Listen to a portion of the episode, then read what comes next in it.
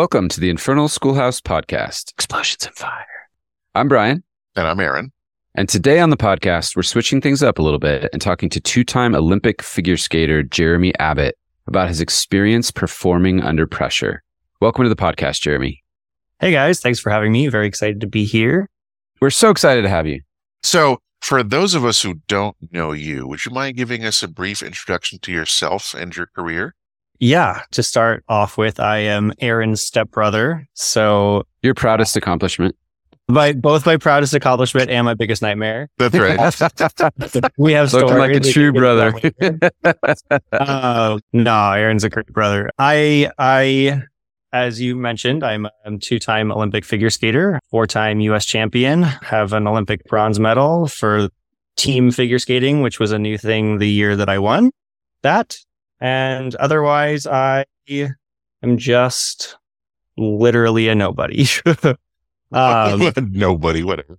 you know, I'm just a nobody who did this amazing thing two times.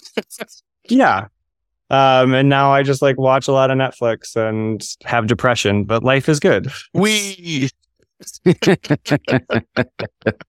so I think this is probably the first time I've ever talked to an Olympian. So can and this this can be free form, but I'll just give you some basics here. Can you describe like the road to the Olympics and even some semblance in in your language of what it's like to be in the Olympics? Because I'm having a hard time even imagining what that's like.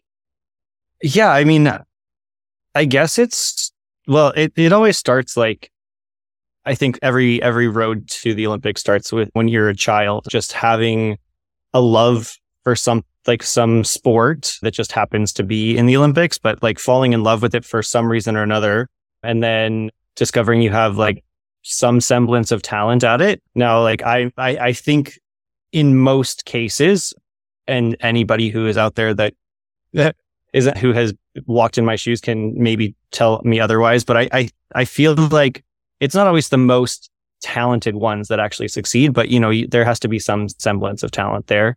And from there, it just kind of like you, you start to dream a little bigger and a little bigger, and um, you start to work towards those dreams. And it's really just about like the dedication and and staying committed to to that dream, regardless of setbacks and injuries and whatever other obstacles kind of get in the way.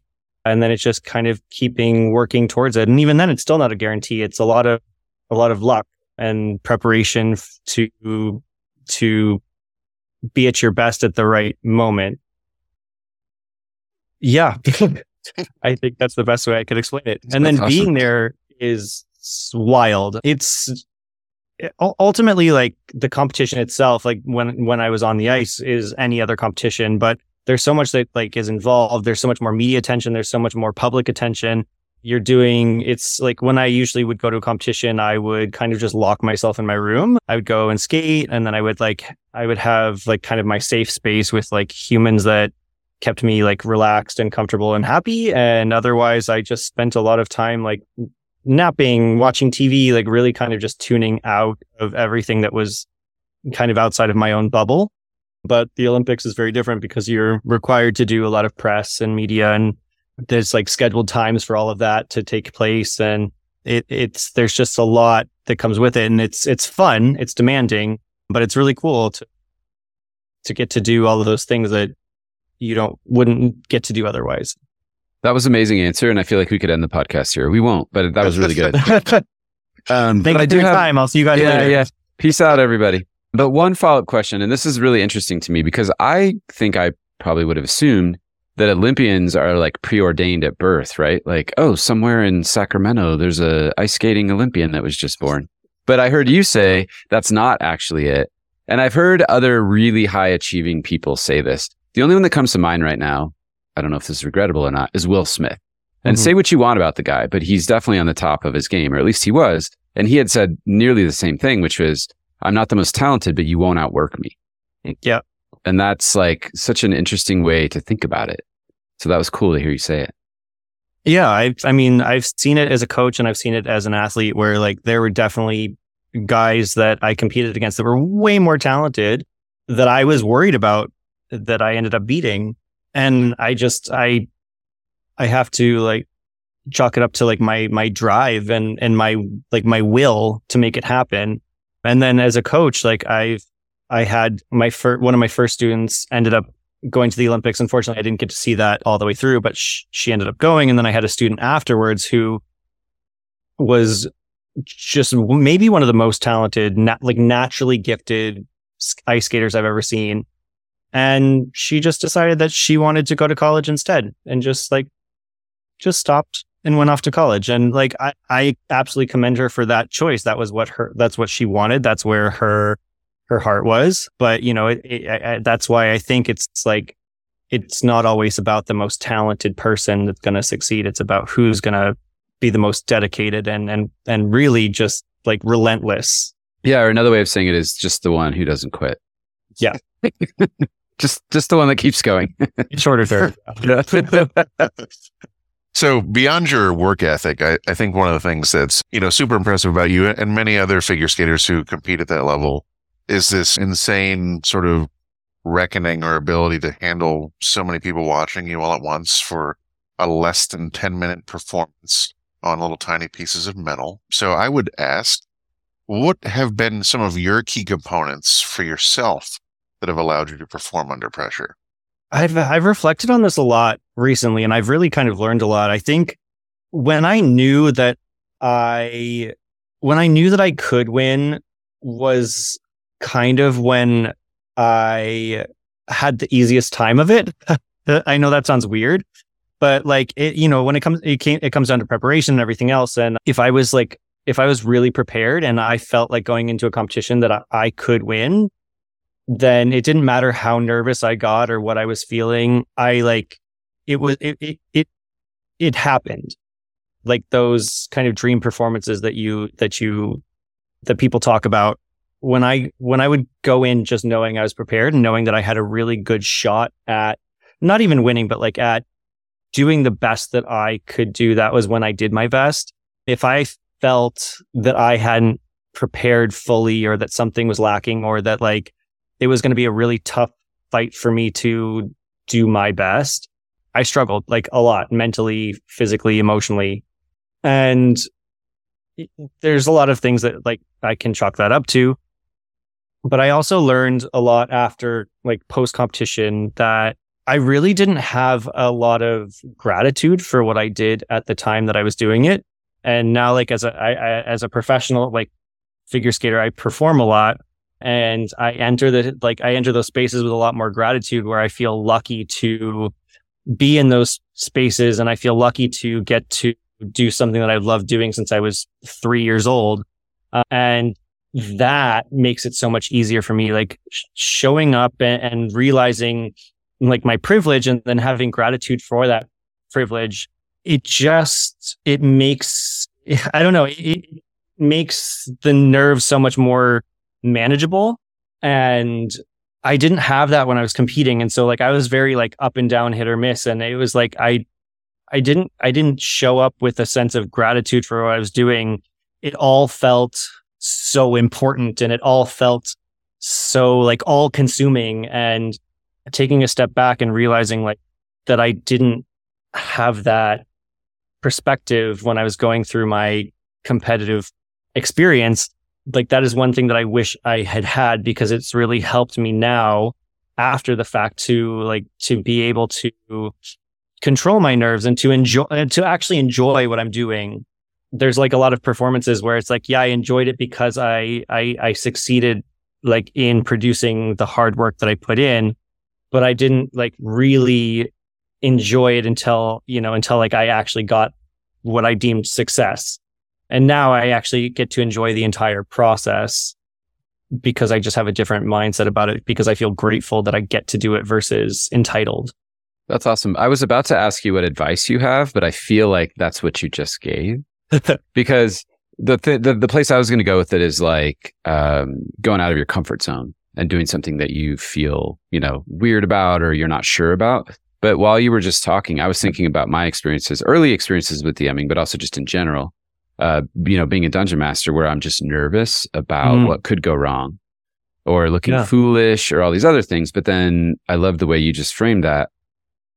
At my best, I experience joy because I'm just doing the thing that I love to do. And I'm lucky enough to have people with me that, that are excited to do that thing with me. And those are the times I think when I'm at my best because now we're just having fun. Mm-hmm. And yeah, there's lots of prep that's like backing that up, but it actually it's the fun part that steps forward and becomes the most prominent component of it. Absolutely. It should be fun. It absolutely should be fun. Like that's like why else are we here? Why else are we doing like why are we playing games? Why are we playing sports? Why are we doing anything if it's not you know piggybacking off of that a piece of advice that I, I would give and that i do give to people is like don't be afraid to fail. Because as soon as you give yourself permission to fail it takes so much pressure off of yourself. And that was another thing that i've learned at post like post competition was just giving myself the permission to fail. I actually fail less because i'm not so focused in on making the mistake that I like, I, I'm able to just go through it. And if I make a mistake, I make a mistake. We just get back up, we keep going. But I think in just kind of like having that openness and that, that allowance to, are, are we censored? like, no, you can go ahead. Yeah. Like giving yourself like self the allowance to fuck up, you're going to do it less because you're not focusing on fucking up. you're mm, focused right. on going through the process instead of worrying about whether or not you're going to make a mistake. That's excellent. Yeah. And, in, and again, in the DM world, I think about like not knowing the rules to a T. And this is something where it's, it's intimidating to be with Aaron around, around this stuff because he just internalizes all the rules. He just knows them. Yeah. He knows all the spells. He knows the range of effect on everything. you, know, you know what I mean? And I'm like, ooh, I feel like I've heard of that before and I don't know the answer. But again, I think that's where hopefully the joy comes back in. And also, and I, am wondering if this is true in your world as well, but I, I, am always going to be surrounded by people who like actually just care about me and aren't really that bummed uh, if I mess something up. You know what I mean? Yeah, absolutely. like, it's okay. We'll just look it up. Keep going. Yeah. I mean, I had a friend when I was younger tell like basically tell me like it doesn't matter what you do. Like at the end of the day, you're still gonna have friends and family that love you, and that's more important. It's hard to hear when you're a kid. Like you don't know how to like rationalize that, but for sure. Yeah if you mess up as a dungeon master, like I don't think your whole like everybody that's playing with you is not going to start flipping tables and burn your house down. Yeah. It's kind of apples to oranges though, because as you were starting to talk, I was like, I wonder. Aaron mentioned about so many people uh, watching you, and so I just casually Googled how many, what's uh, average viewership of the Olympics, and what I saw was three billion, something like that. So it's kind of apples to oranges when I have like four friends maybe maybe 1.5 of them I'm related to versus you know a chunk of the world uh, watching me.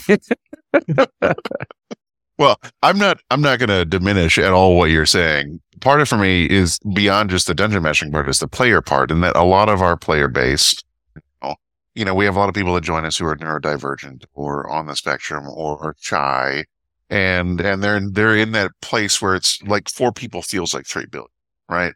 And so for them is finding those quiet moments of how do I put myself out there and feel safe and perform, even if it's for such a small audience.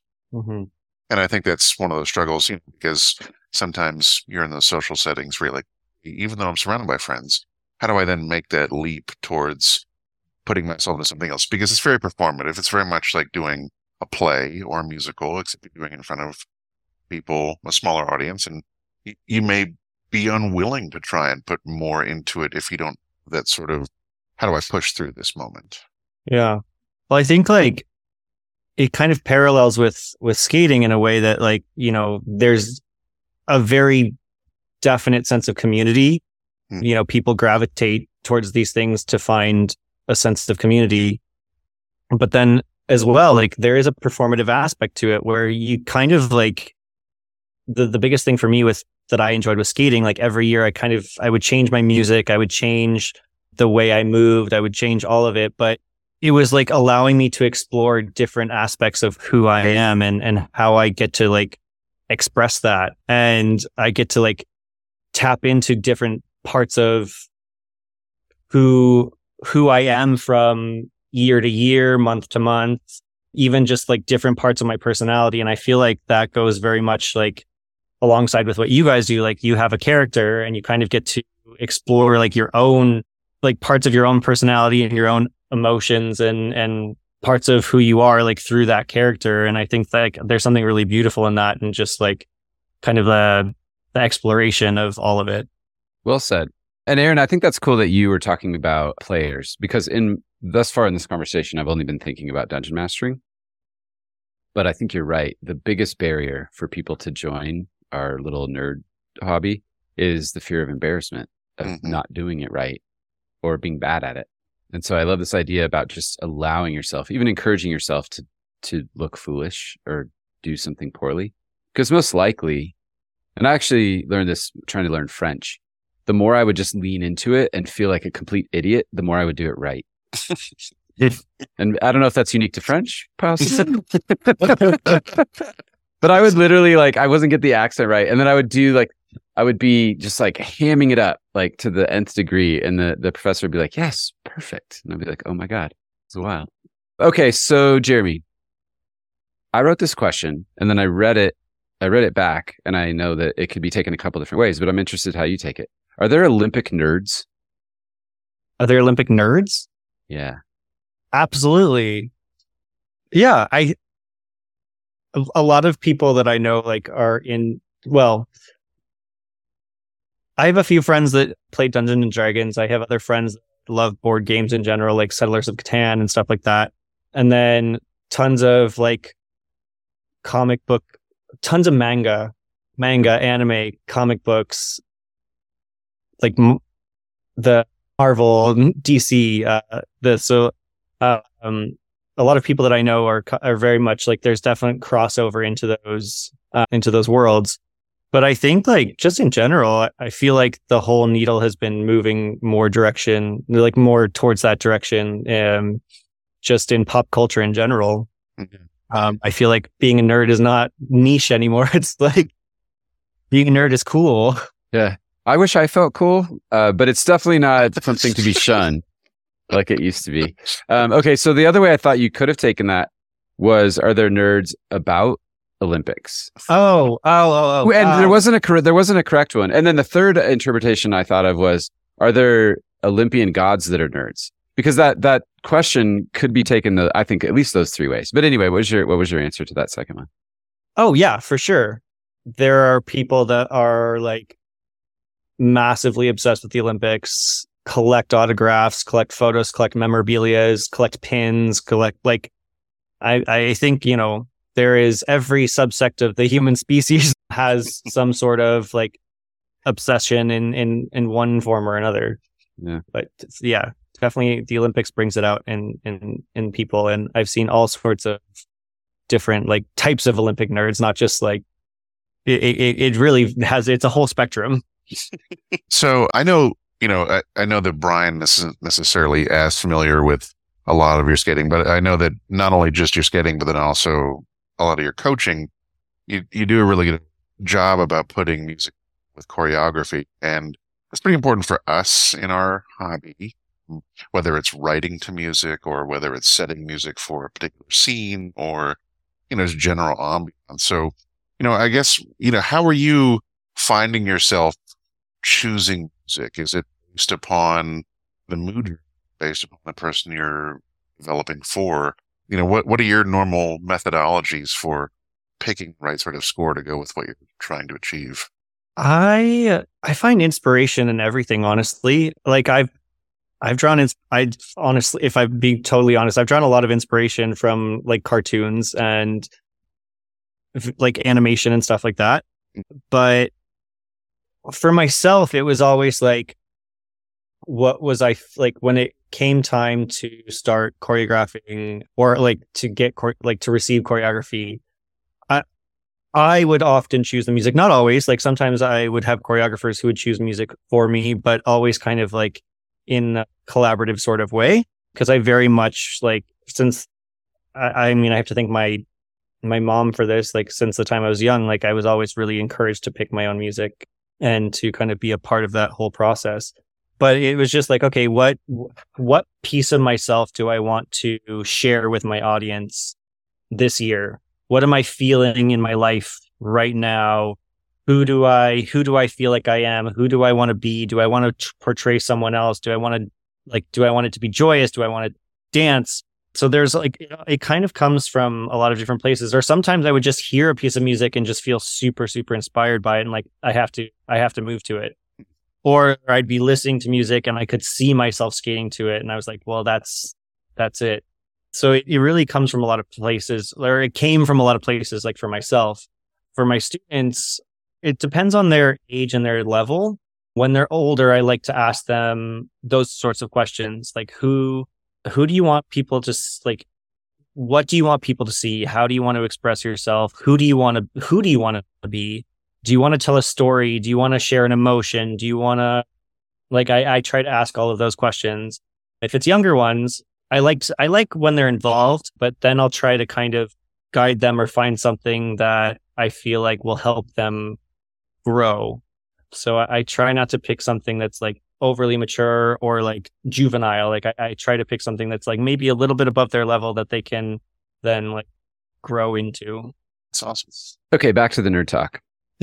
um, do you consider yourself a nerd? What's your experience with uh, tabletop role playing games, and will you play uh, D&D with us? Um, yes, mildly and definitely. Um, Good answer. yeah, that's the best thing. No, I, I definitely like, I, I don't know. I think I'm a nerd. I think I was even if when I didn't think I was a nerd, I definitely think I, people considered me one. Uh, tabletop role playing games, like I have played a few, would love to play more, and I would definitely play D and D with you guys. Very cool. Well, we are you know running Monster of the Week over Christmas break. Yes, so that'll be fun. I'm gonna sounds like you don't have a choice. I, like I was asked, and I like immediately said yes. I was here for it, so bring it on. I'm gonna lose, but it's fine. That, that one's super fun because it's mostly role playing. It's just mm. mostly just feeling out what your character would do and then just doing it. It's gonna be so fun. All right, it's pretty sweet. All right, okay. so this one's always the the tough one for most people when we talk to them. What didn't we ask you today that we should have, or that you want to talk about? You didn't ask it of me, but can I ask a question? Which Olympics were you at? What city are we in? What year are we in? I, I don't actually know the answers. Oh, sorry. I went to 2010 and 2014 in Vancouver. 2010 was Vancouver and 2014 was Sochi. So those were the two I competed. Okay. I was just buying you some time, but you still have to answer any questions. no, I don't know. I never come in like we didn't really discuss much of like what we'd be talking about. Um, so I don't didn't come in with any sort of expectation, and I love the questions that you guys asked, and you know, just kind of gives me an opportunity to speak openly and candidly about figure skating. And I think it's cool, like just discussing how these things kind of relate to one another, and you know, there's just a commonality in so much of what people do, and yet we just like fracture ourselves. But like, mm-hmm there's such a like there's such a common lived experience and I, I think it's cool to find those connections and those common threads. That's yeah, awesome. i agree. And when you were talking I, I aaron was so confident this was going to be a great episode and I, I just trusted him but i was like i have no idea what uh, ice skating has to do with D&D but as you were talking i'm like as you just said it has a lot to do with it. And it's i think about the basic component of like just going for it just committing to something and continuing to do it even when it gets hard and it starts to feel icky or frustrating to just keep going. And I know, you know, since Aaron and I have started this whole thing, we've definitely both had those walls that we've kind of hit. You know what I mean? We had these early conversations of like, we're full of so much energy and so much enthusiasm. What happens when we hit the wall? Yeah. Like, what do we say to each other? what if it just becomes work? It was a hmm. really depressing thought, but it definitely there's times when it, we do kind of hit the wall. So that was the thing that was most inspiring that you said was like maybe it isn't the most talented people, maybe it's just the people who just keep pressing on.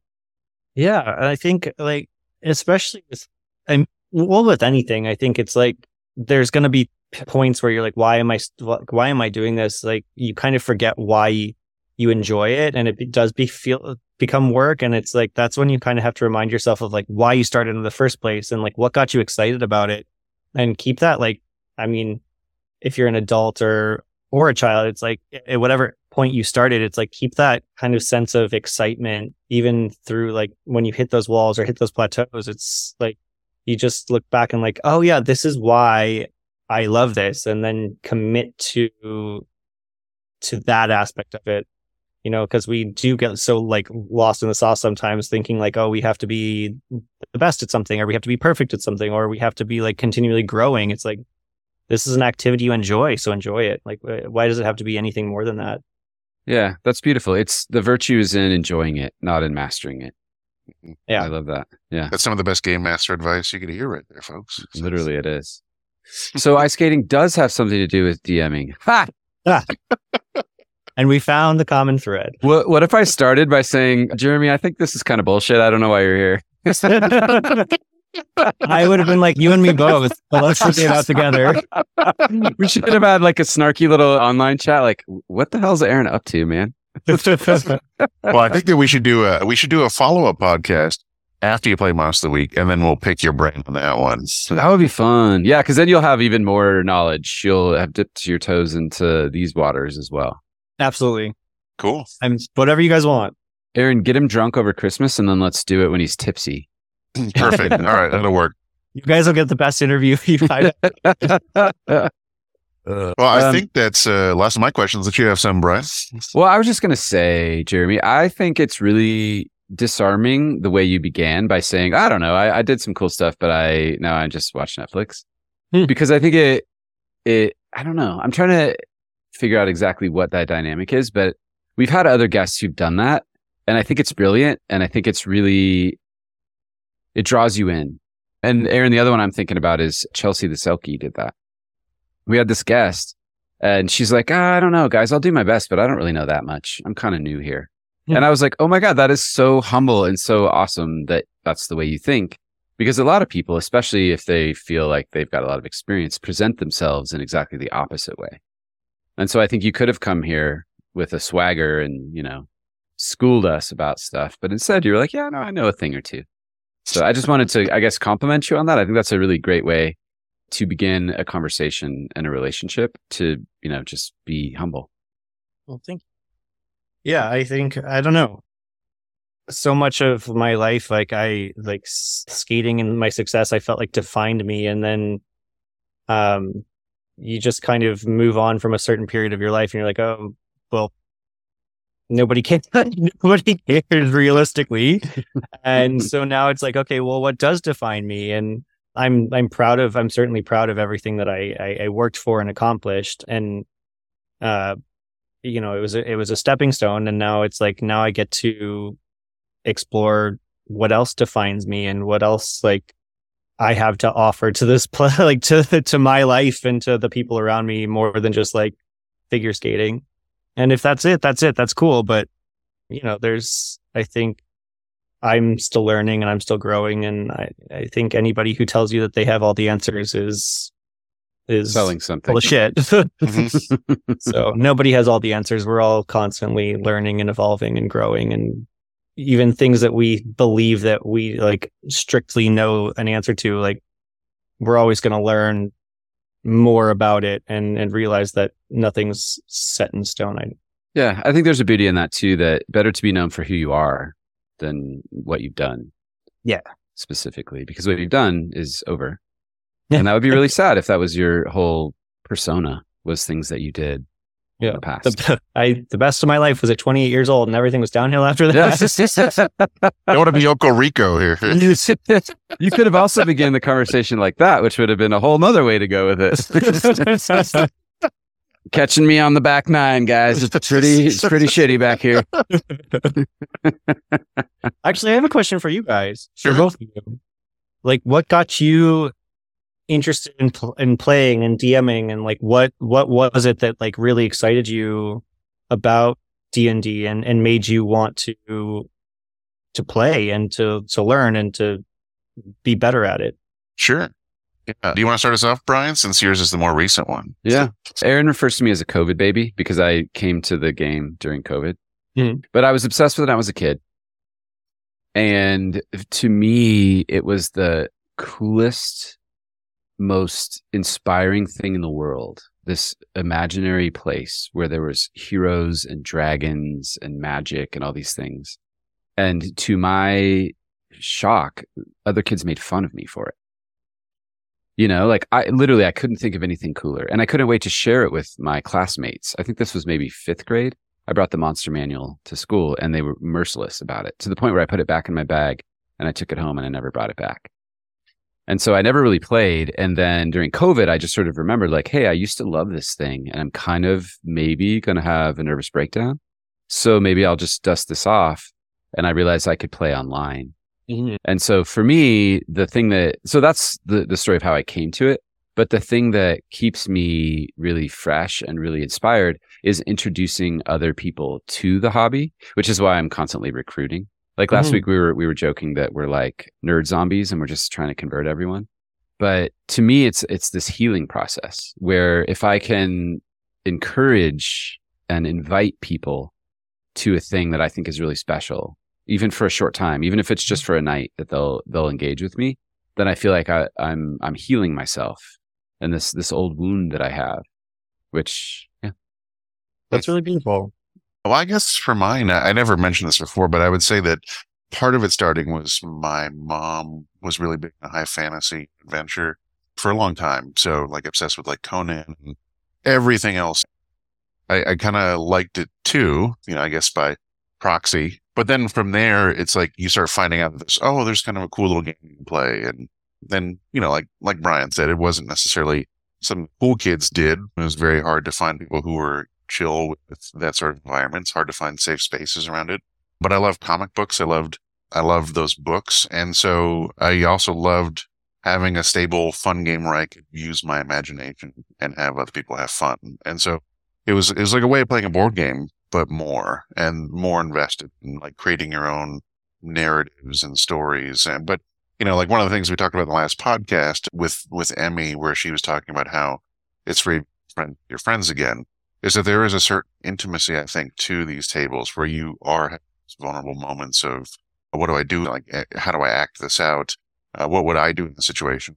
And oftentimes, other people are are doing things they wouldn't normally do in their regular life, where they are more confident, they are more strong, they are more present, and and it's it's great to share in those moments. And I think that it's it's been hard to I think walk away with that. It's it's one of those things. It's very much a a fun hobby for me, where it's about finding that sort of togetherness around something that's kind of cool at the same time. Oh, that's so cool. I love that. My new favorite fact is that your mom loved Conan the Barbarian. Oh yeah. I don't know what I'm going to do with this fact yet. I'm just going to I'm just going to hold it close. it's excellent. what a great conversation. Yeah. Jeremy, thank, thank you so much for joining us. Yeah, thank you both for having me. This was really fun. I can't wait to play Monster of the Week and then discuss further. for sure. All right. Well, thanks everyone so much for listening this week. Please check us out on Instagram or at our website, infernalschoolhouse.com. Oh, and we sell stuff on Etsy too. Thanks, everybody.